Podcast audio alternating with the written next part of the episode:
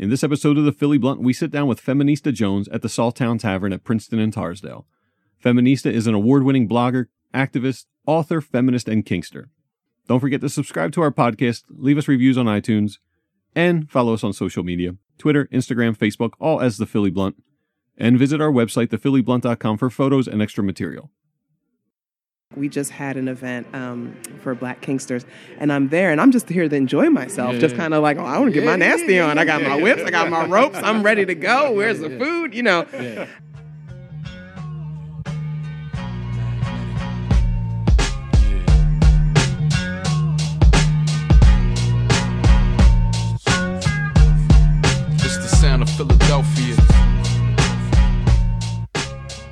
Hello, ladies and gentlemen, and welcome to the Philly Blunt. My name is Johnny Goodtimes, I'm Reef.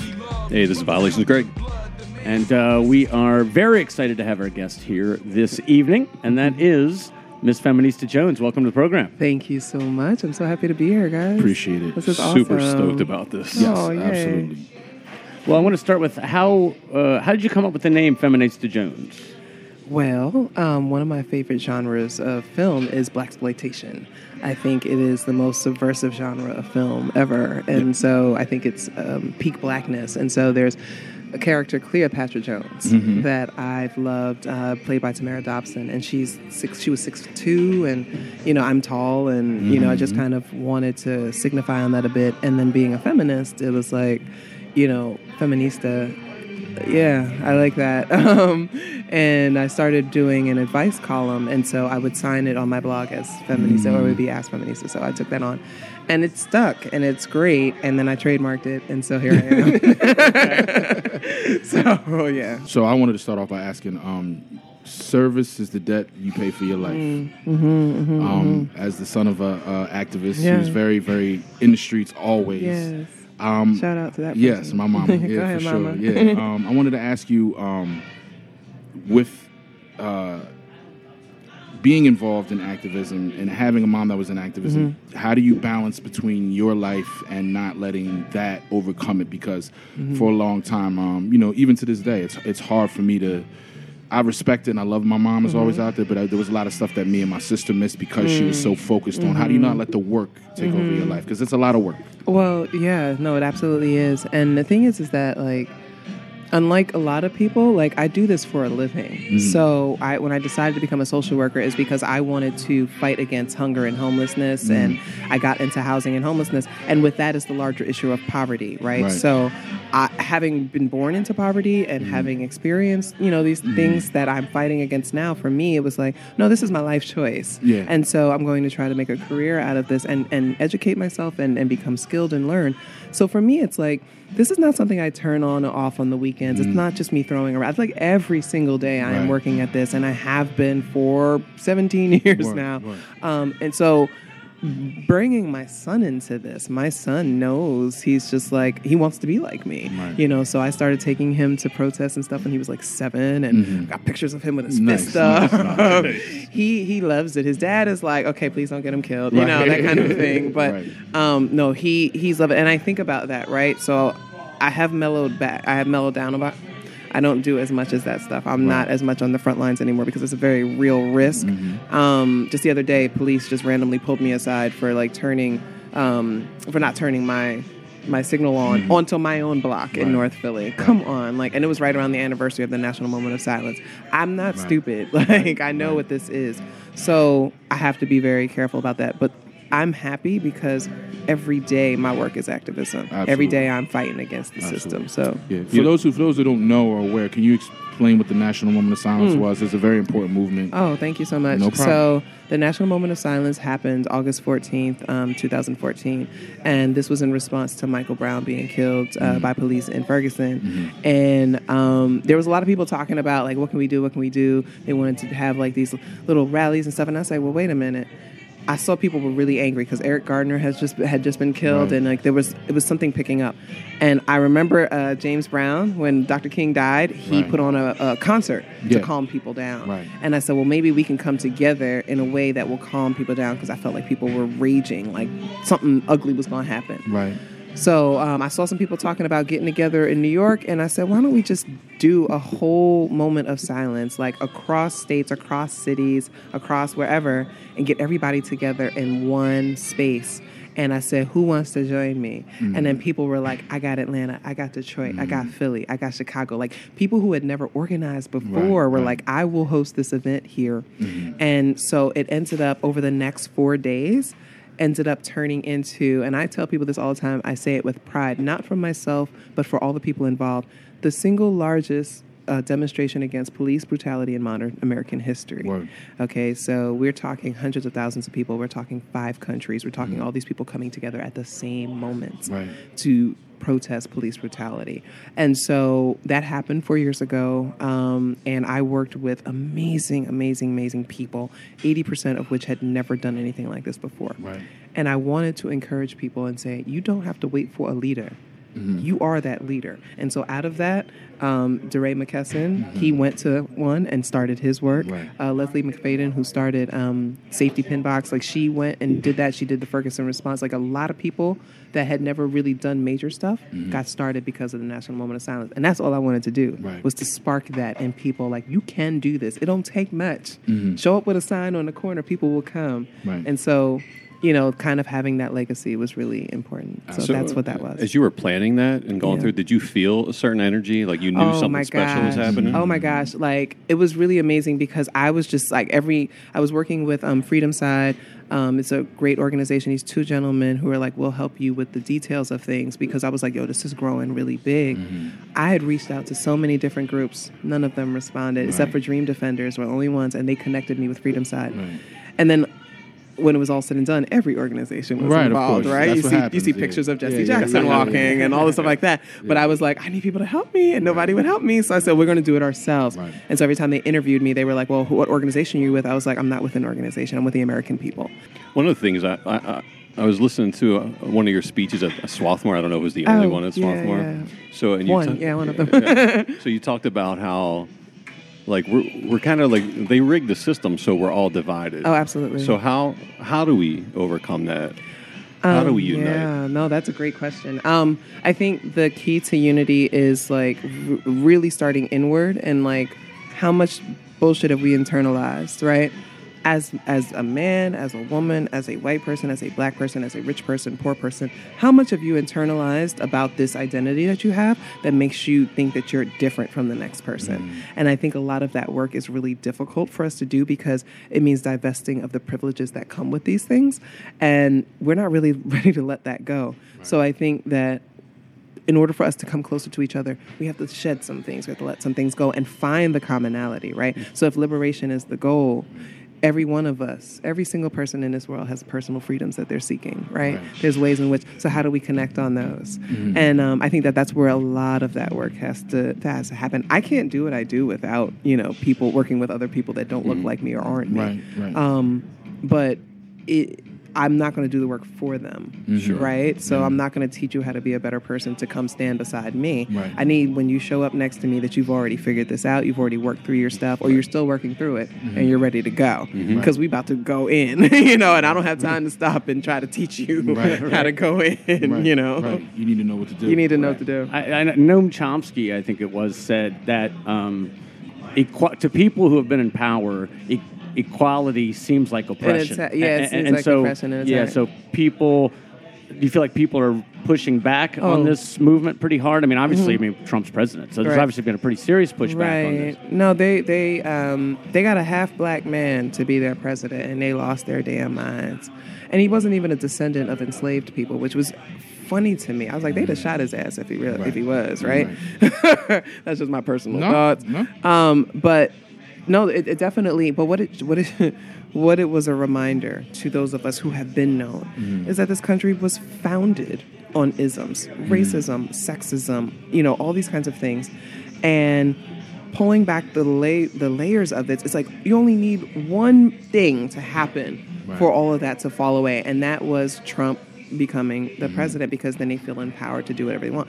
He's a donkey. Right. Of course. I'm a New Yorker. We knew this man was a Right, donkey. right, We grew up with him being clowned by the Post and the Daily News every Every day, single day, yeah, like just right. about, you know. And I and I always said, I said earlier, I said he just wants redemption. He just wants people to just think of him as not being completely foolish. Right. Um, and I, but I don't think he ever wanted to be president. Right. right. So here we he are. like, oh shit. Uh, definitely, right? Yeah. So here we are, like, kind of facing the, the truth that Mm-hmm. white America is splintered, right? We cannot say that all white people are racist. They're not. You may benefit from racist systems, but sure. that's but there's a splintering there in which those who are racist and hold on to this bigotry found their power, and their power is coming from small towns that have strong influence Mm-hmm. Right. on things, Right. and so they're leveraging that power. So what does that mean for the rest of us? Right. we need to find out how to leverage our own power, Absolutely. right? So Yeah. I, I, I've heard. I'm sorry. Uh, I've heard some people say that um, Trump being elected was actually, in some ways, good for the left because it created that sort of groundswell of energy. Do you feel like there's more energy now that there than there was before he came into power? no, I think that's bullshit. Um, I'm sorry, the left is trash too. Um, I'm, I'm going to be honest. Um, when it comes to, you know, when it comes to freedom, nobody wants to see the people who have been in chains freed because what do you have to stand over right? If black people are, are equal if women are equal if queer people are equal how are you separating yourself? So that happens on the left as well as the right and let's not be fooled right? I have to deal with like i'm a feminist i'm an open feminist. I have to deal with white women who claim to be feminists who are just racist as hell. And i'm like these two things cannot coexist. So that was actually going to be one of my you know these for you. things cannot coexist you know? Like you cannot say that you're a feminist while you are a racist um, and having to deal with them. But a lot of times it's just ignorance due to lack of exposure so going back to that earlier point about how do we unite sometimes it's like sitting around like this and bringing folks together to have those important conversations because um, no i don't want to hear nothing becky got to say Right, right. at this point well, I mean, it i'm like shut up for, for me, it's like there are people that are clearly not racist, but they're not checking the, Oh, the yeah. racism around them. And that, for me, when it's like we need to do more Right. to unite, it's like I don't got to do shit. Right, You know what I mean? I'm not the one out here trying to ruin your life. Right. You what I Similarly, mean? as a woman, like what happens with us when men see and they don't check their friends, Right. and they don't check the men around them, and that's why we Mm-hmm. continue to deal with what we deal with. And so, being black and being a woman, it's that duality and understanding that. Yes, ah, I see why you're mad, and I see why you're mad. Like white woman, I see why you're mad. Black man, I see why you're mad because this is what You're my right life there. is, you know. Um, and it's it's all about holding ourselves accountable. I've had to hold myself accountable for things. Am I like learn unlearning ableism, unlearning transphobia, unlearning all these kinds of things to try to grow as a person? The bottom line is we're all human beings, Right. and we all have a right to live. Right. Yeah. And that's it. Just to piggyback on what Reef just said, you said in a speech last year, "I'm not interested in white allies. What I really want is co- are co-conspirators." Uh, can you tell us a little bit more about what you meant by that? Yeah, I don't believe that allies exist. And the reason why I say that, I actually broke it down by definition. So, to allies and alliances represent a mutual benefit.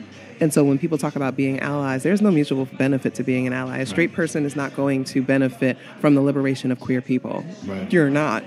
Mm. um, a white person is not going to benefit from the liberation of black people, and a man to, with women. So, if there is no mutual benefit, then there's no alliance. You're not allies. You're not on the same mm-hmm. level. Right.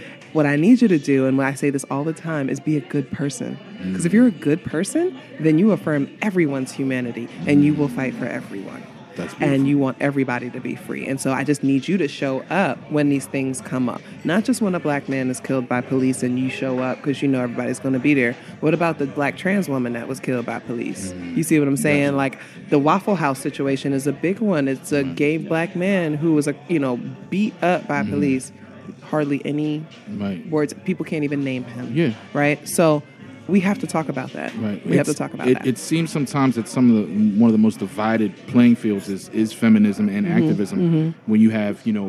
Like you said earlier, with, with white feminists, you have black men that won't support what's going on with, the- with Mm-hmm. gay brothers and sisters. Wh- where is that division? Like, is that learned and we can Mm-hmm. unlearn it, or do you think it's just everyone's out here trying to just get their their their their, their fame off of being a, a part of this quote, quote unquote movement? No. They'll talk about being you know down for their brothers and sisters, but they No. only mean one one part.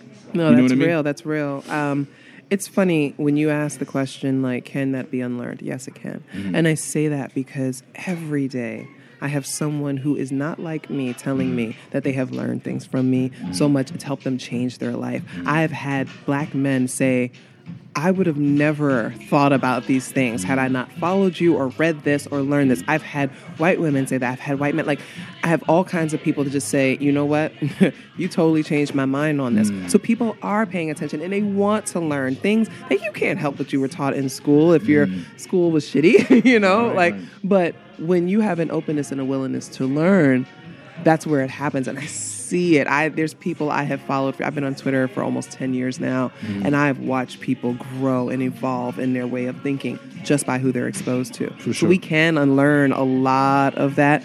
Other people it's just a platform for them to be Right. ugly like that you know? So I was actually uh, uh, privy to a debate online between people that felt that uh, there was one side that felt like unless you're out here in the street, you're not really a part of it, and there are other mm-hmm. people that felt like I'm doing as much as I can Yeah. with the platform that I can Yeah, I have. yeah. If I have you know ten thousand followers Yeah. and I'm sharing information about a protest, that is That's- quote unquote that's- that's activist. huge. Do you do you think Oh, that it's a different word for it? No, I. You know what? There's the ableism in you mm-hmm. didn't show up mm-hmm. is is tough. As somebody who lives with agoraphobia, as Mm-hmm. Right. somebody who has dealt with street harassment since I was 11, mm-hmm. I don't always want to show up.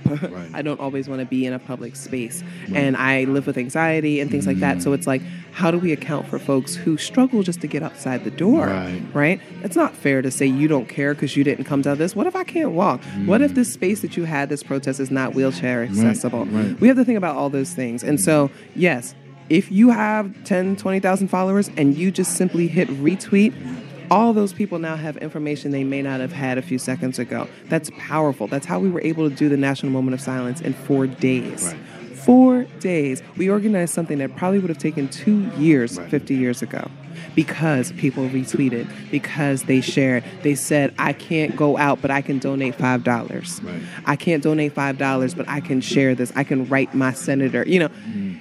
Every part counts. And I and I've talked about this like there's there's so many ways to get involved in this liberation work. There's no one prescription for how mm. you you know you you go about Doing fighting the power you know? Sure. You have like six, six, seven degrees or something like that. Four masters, a doctorate. More than all of us combined. De- you got a dentist. You got a dentistry joint. I help animals Yeah, vet joint. Uh, I, we are seeing a decline in, in education, and people just college degrees don't mean anything anymore. You need you need six degrees to get a job at McDonald's now. Look, that's how so funny. important is education? You how important has it been, and, and why do you think it's on the on the decline, or is it? I might be reading wrong information. You know. You know what? Um, consumerism it relies on ignorance. Yeah. Right. So um, when the, the the economy shows a forecast of downturn, they're going to mess with education Mm. because they they want to make sure that people are stupid enough and ignorant enough to be the consumers they need to, them to be when they're older. And so I the, the American public school system. I remember reading some article and it was just like. Um, something the title was just like stupid americans or something like that it really it really went into like how unintelligent we are and how the education that people received 50 years ago it's like that's why you could get a 40 year job with a high school diploma. You actually learn shit. Right. these days it's nothing. And so the bachelor's degree becomes that thing. As somebody who goes and speaks at a lot of schools i'm often taken aback by what they don't know. Right. you know, from when I went, right, many moons ago, all the times that I was in school, um, I was just, I'm, I'll, I'll say something and I'm looking for some, like, yeah, yeah. They don't blank stares. Right. And I'm like, how do you not know this? You know, so I do think that education is important. But education that's standardized is standardized for a reason. It's designed to teach you what mm. the government wants you to teach you.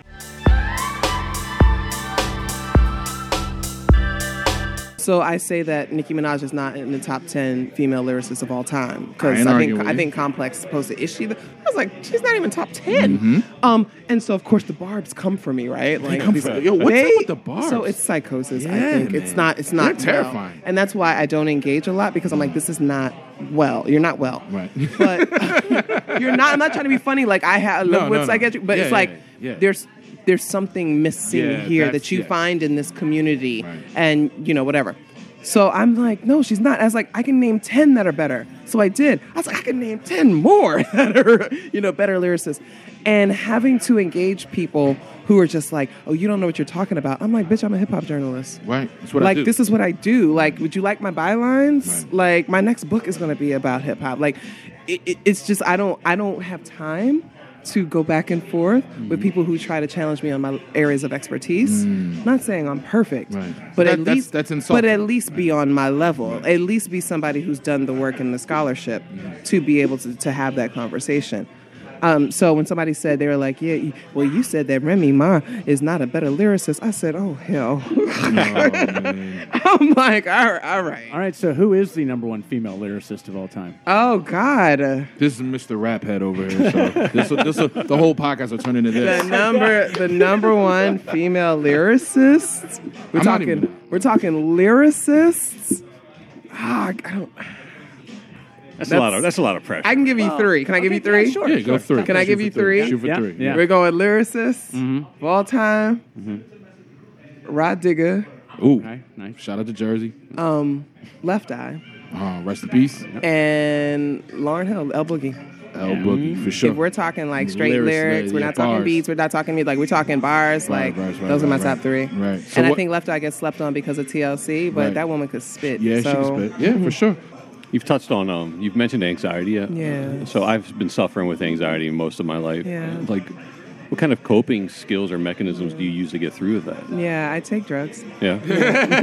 right on. No, like like uh, lots of drugs. Um, no, I do take um, psychotropic medications Okay. to kind of level things. Yeah. Um, I, I you know what? Honestly, it's um, it's about there's there's there's there's things that I need to do. Like sometimes it's hard to get out the door, and I have to be like, okay, like I have to do some breathing exercises. I have to kind of really think, and I remind myself. You're going to a job that you love and you are helping people. You are going to speak in front of people who need this message. You are going to change a life. Mm-hmm. And there are people that will still hit me up now. They heard me speak years ago and they're like, You changed my life. You helped me major in this. You made me take this job. My whole trajectory changed. So the fact that I know that I can still do that and change lives just by showing up, it helps me work through it. But honestly, I have those days where I'm like, I can't do this. Can I plug my book real quick? Yeah. So, Push, push the button. Yeah, well, Push the button. so there's few, right? So Push the Button was my first book, and it was about BDSM and kink, and I wrote it in response to Fifty Shades of Grey, which was awful. Right. And I was like, I can do better than this. Yeah. And I don't even like erotica, but I was like, I can do better Right, than right, this. right. So I wrote that very, very popular book, thousands, thousands of copies sold around the world. Great, self-published, by the way. Nice. Um, but the book that I have coming out in January called Reclaiming Our Space, one of the section, one of the chapters is on sex positivity and what it's like to be a black woman in the sex positive movement. So what it means is that you are looking at sex from an affirming point of view, not a shaming point of view. Right now on my timeline is this whole thing. People are mad at me because I said virginity isn't real. Okay. And they're like, well, what do you mean? It's not real. Well, it's not real, you know. And, and they're like, well, what do you call someone who hasn't had sex? I was like, a person who hasn't had sex. you know, it's hard for people to to to even because language like unites us, right? So we have a language, we have an understanding of something. When somebody comes along and says, your understanding of this is wrong, people are just like, well, no, no, no. Well, what do you call somebody who's never had sex before? You would call them a person who has never had sex before. You want to say virgin? I'm like, this is a religious, this is a uniquely religious, you know, concept. I never thought of it like if that. you believe in that, that's fine. But for those who are not religious, there's no need for this. It's the language we have, it's the word we have, but it's the word that's mostly applied to women. And so somebody was asking, and I said, you know, virginity was something that was bartered, you know, from father to man as it like a thing to be acquired. I said that was not happening for men. I said so I reject that.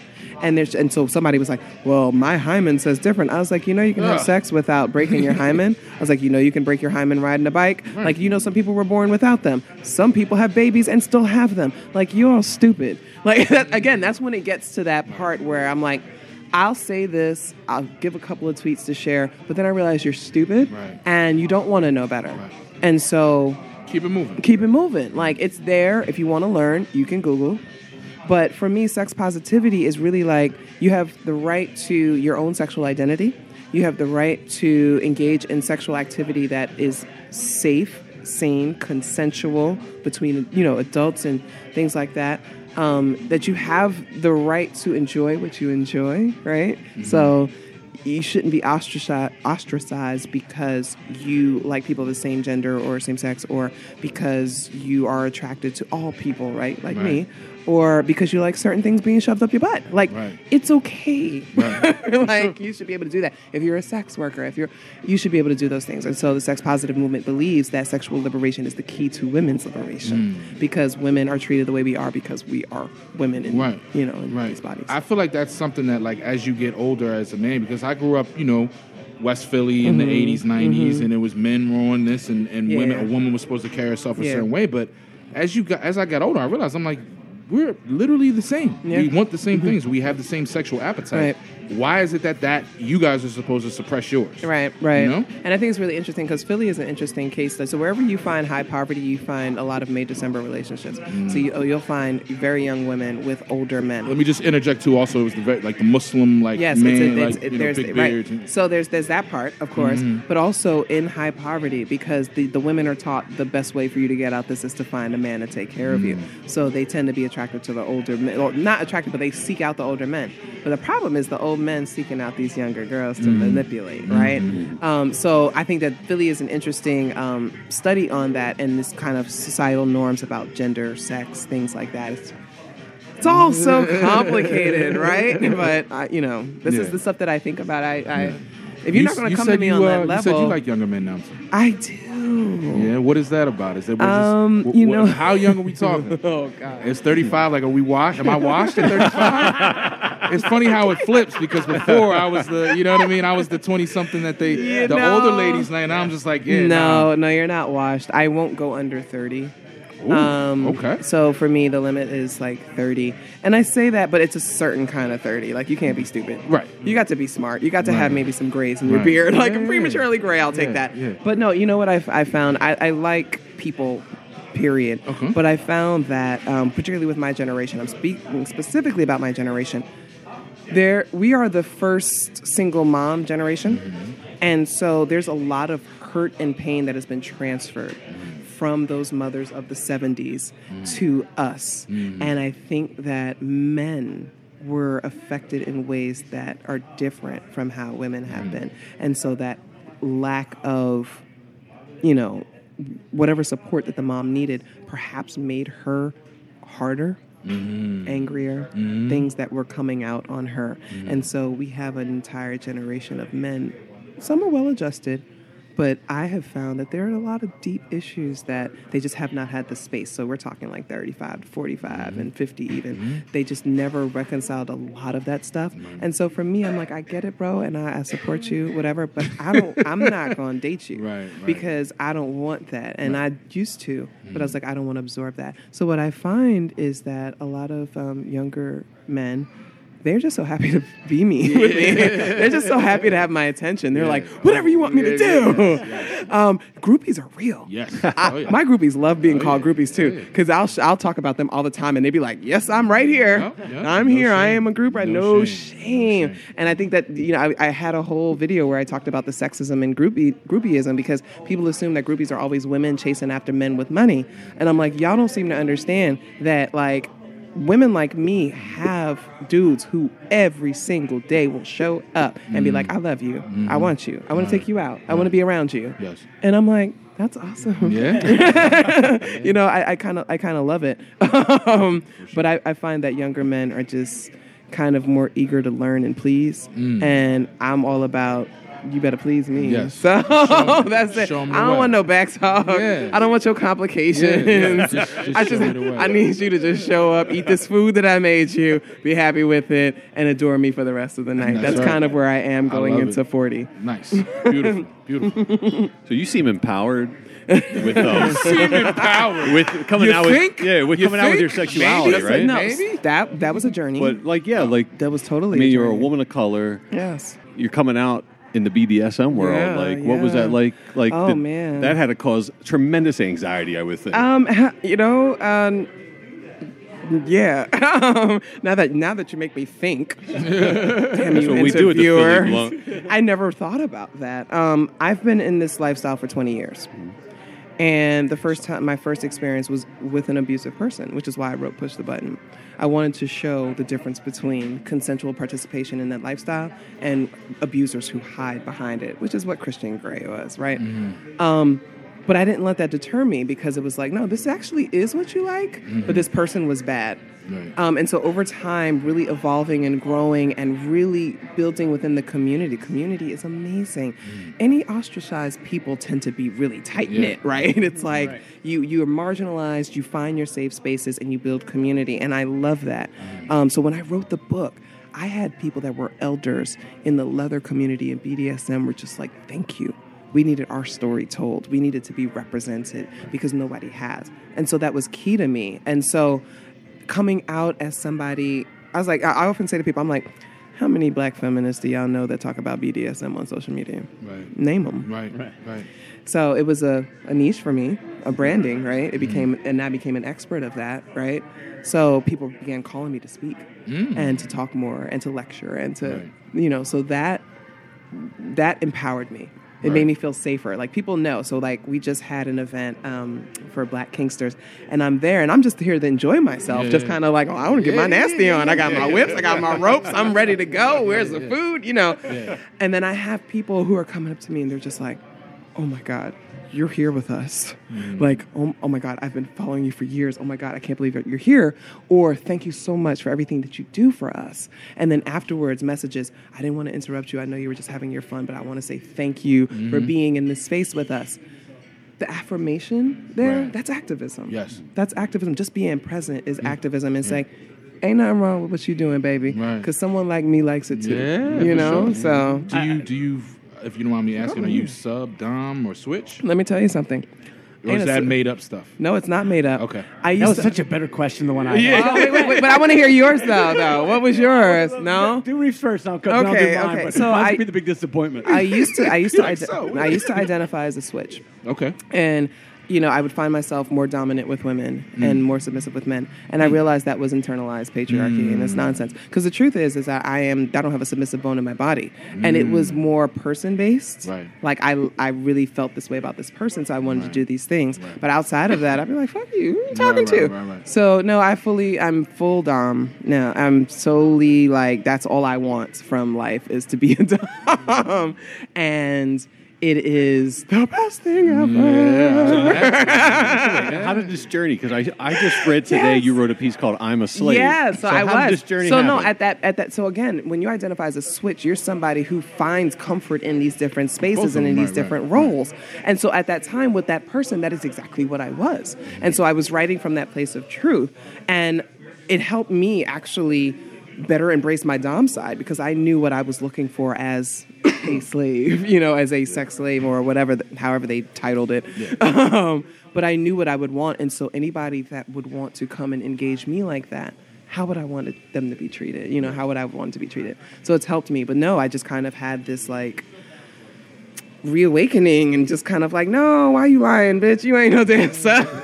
you ain't submitting to nobody. Ain't nobody fitting to tell your ass what to do. Right. So no, I, I definitely am, you know, definitely a dom. Okay. And I'm happy to say this is the first show and public space that I'm saying this. Oh, congratulations. So this feels what's great. man. Thank you.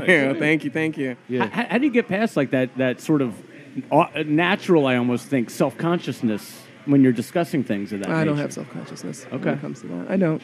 Okay. I've been talking about this for so long mm-hmm. because Right. part, that's the activism of it, right? Is mm-hmm. to be here, to be real, to be open, mm-hmm. and all I'm going to hear from people after this is thank you for saying this thing that I couldn't say. Right. So that's part of who I am, and I love that. I love that that I can give voice to people who feel silenced, and hopefully it encourages them to speak up. Yeah, and that, and that's what that's that's the thing I had that wasn't quite as good as Reach. But uh, in the in the summary of the book, the push the button Yes. book, um, you had said it explores the side of the BDSM lifestyle that often goes ignored. The normalcy. Yes.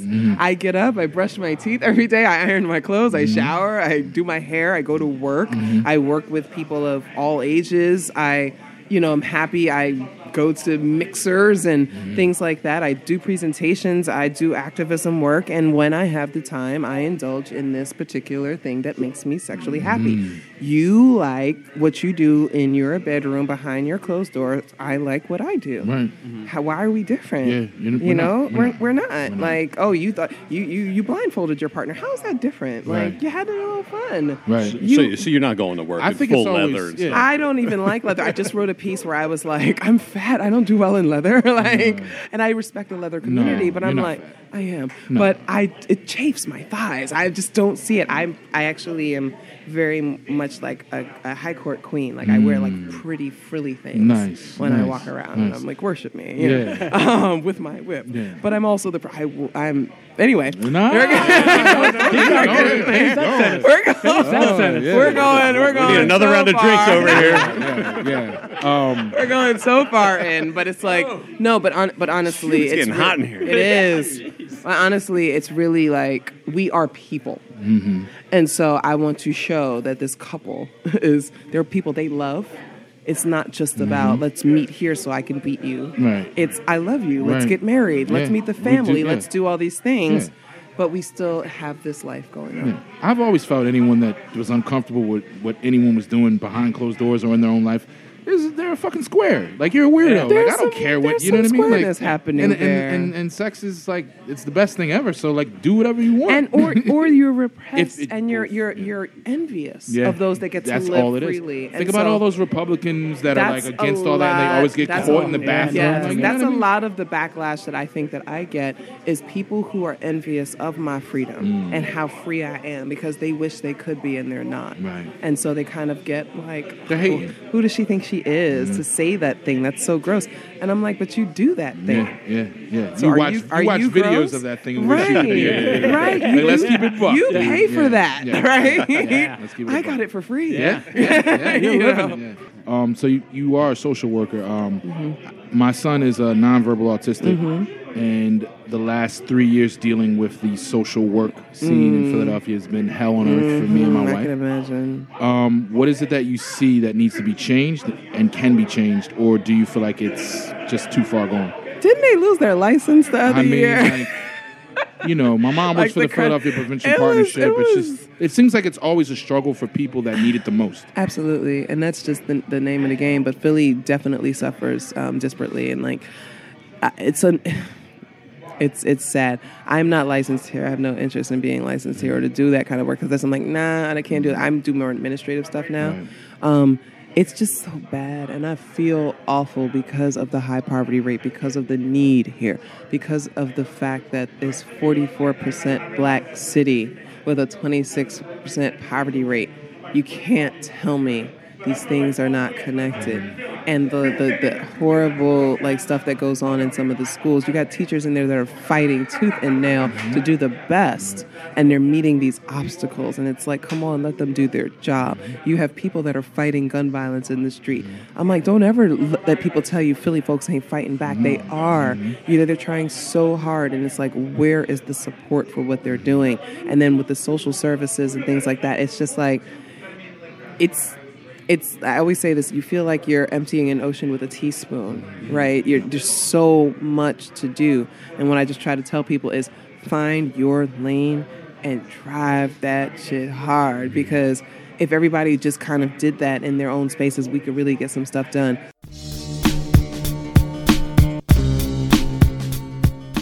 You have a new book that's coming out next year. Yes, I'm so happy. Right, tell us a so I wrote that. my BDSM book. I wrote a poetry, Poetry book, and now I'm writing about Black feminism. Nice. And then I'm going to write the book about hip hop. Okay. Um, no, this book is called Reclaiming Our Space. Um, definitely after you know reclaiming our time, like I'm reclaiming my time, Maxine Waters. But I, I I wanted to write a book about the work that modern Black feminists are doing and Black women are doing mm-hmm. because I feel like we need to document this. Like we need as much documentation of what's happening. This is a very unique scene. We between Black Lives Matter, the National Moment of Silence, all these different movements and organizations that are being run by black women, particularly black feminist women, the hashtags that are coming up, the movements, and all of that stuff. It's all, a lot of it is really coming from us. Most of it is coming from us. And I'm like, who better to write about it than someone who has been like there from the beginning, right? And I got to write about people that I love and respect. I got to write about my own journey. I got to write about our connection to the Combahee River Collective, which was a collective of black feminist uh, lesbian women who got together and came with this missive like, we ain't taking your shit. That's the summary, that's the cliff notes of the Combahee River Collective. We ain't no longer taking your shit. But kind of like how that influenced us, how Angela Davis and Bell Hooks and all these folks influenced us, and how we're kind of torchbearers. But social media, how we've used digital spaces to create community and change the world. And so I'm writing all about that. That's and beautiful. not just American, like black women around the, the world. South Africa, Right. Kenya, things like that. Um, it was really fun to write. Um, there's, it's humorous. Yeah. Um, I'm very tongue in cheek. I curse a lot. It's very street. It's called. It's basically reclaiming our space. How Black feminists are changing the world from the tweets to the streets. I wanted it to be a book that, you know, the high school girl with the headphones on the bus who just got street harassed can like lose herself in it and just feel empowered. For sure. I want the girl that's going to her first feminism class who will learn about Gloria Steinem and all the others, but I want them to learn about, you know, Feminista Jones and Jamila, and Mm-hmm, Jamila, Trudy yeah, and, for you know, all these people. Um, I want it to be the older white woman who's just like, I just want to learn. Right, I'm here to right, learn. I want to learn. I want to learn, and I want to give you money on your PayPal. Right. Like I want, I, I want her to read this and be like, I have a better understanding now, and I want all the women that are out there doing this work every day to feel affirmed and seen. Mm. Yeah. It's like a lot of times this goes unrecognized, and you know, I'm like, I see you, Right. and I'm here with you. So I'm excited. It comes out in January. It's on Beacon Press.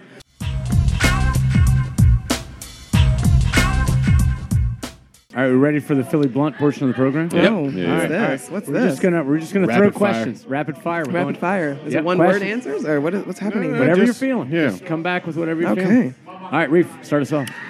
Fucking versus lovemaking. Is that a thing? And which one do you prefer? It's the same thing. So uh, I read you uh, you wrote a piece about the um, the end of the duets.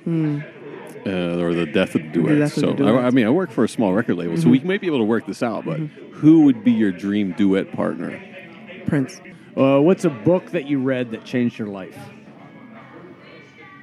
Um, the Bible, because I don't believe that shit. Best thing about Philly, best thing about New York.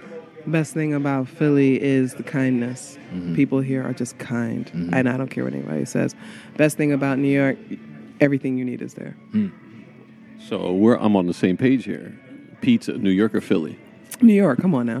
Boo, boo. come on now. No. like New York. Most overrated hip hop artist of all time.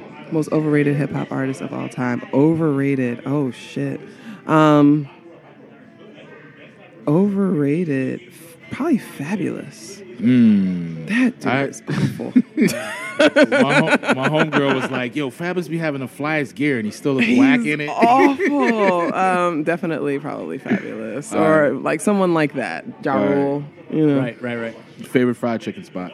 my house. Nice. Do you like horror movies? I, that's my favorite genre. All right. Friday the Thirteenth or Halloween? Blacula. Nightmare on Elm Street. Nightmare on Elm Street. It is. yeah, yeah. Uh, three people, living or dead, that you'd most want to have dinner with. Dinner party. A dinner party, living or dead. Um, it would have to be Ella Baker, activist woman, inspires me. Um, my mom, she passed away. Um, and oh wow, um, Frederick Douglass. So I could be like, how you end up with that white lady? After all this. Third glass of wine. Like, all right, I'm gonna, I'm gonna now broach break this it subject. down, bruh. no, no. Um, yeah, probably Frederick or Malcolm. Although Malcolm, I think, would talk too much. it's my hero. It's the god, right? But he would talk too much. I'd be like, "Could you shut up and eat your this, bean pie?" this pie was made. Who is uh, one person we should all read weekly, daily, Me. Okay. present company excluded? Oh, that's unfortunate. I mean, we're all reading you already. Thank you. Um, who should you read? You should be reading Paulo Freire. Uh, what would you tell your 18 year old self? Girl, fuck him. no, no, no. You about to make the biggest mistake of your life. Don't do it. More children or no? No. Well, one place in the world you want to visit. Oh gosh, I love traveling around the world. Um, I need to go to Ghana to go to the coasts. Yeah, visit where the ancestors were. Sheila, Sh- uh, Sheila E. or Sheena Easton? Sheila E, of course. Sheena Easton. I'm just, I'm just, I'm, ram- I'm rambling off right now. You know what I mean? Um, if I'm not mistaken, didn't Sheila play on "Don't Stop Till You Get Enough" and didn't get credit? Like Sheila E is like it. I believe it. Yeah, So, uh, sometimes I see you use a hashtag hidden gems. yeah. Give us a Philly hidden gem that you A found. Philly hidden gem. Yeah, so I'm doing like this restaurant review I'm using on, on Instagram. Please find that.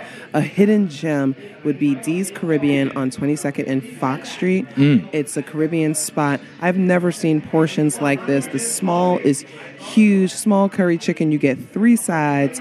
Huge. $8. Damn. I made three meals out of that joint, and it's good. Okay. They put their foot in that. Oh my god! it's like it's so good, so affordable, right there. Yes, gotta go, gotta go. All right. Well, we want to thank you so much for Oh, joining us. thank What's you. uh, I hope you enjoyed it. yeah, Thank you so much. Yeah. This was so fun, and I'm so happy that you guys invited me. yeah. We really appreciate you coming Oh, here. so and sweet. um, well, what uh, what socials do you have? Oh, so I'm Feminista Jones everywhere. Um, but Facebook, they shut me down for like the fake name thing. They were like, "Well, your name is fake," and so Yeah, yeah, I whatever. got- I got you, that too. you had to deal Yeah, with that. yeah. Oh, to hell with them. So on Facebook, it's Feminista Jones official, but everywhere else, it's Feminista Jones, all one word. You can find me. Definitely go to reclaimingourspace.com to learn more about the book and how you can pre-order it or you know get it. And um, yeah, I'm just I'm here. So. Word. Shout out to Sawtown Tavern. Yeah, Man, shout out to Absolutely, yes. Sawtown. Yeah, it's a great bar. they're I bringing love it here. I feel like I'll be coming back. Yeah. I They're love trying it. to bring diversity and unity to No, I love Tacony. it. I love it's a good it. spot. So Thank you. Thank, So a mission. Yes. Thank you so Thank much. you. Thank you. Thank you. Thank you. Thank you.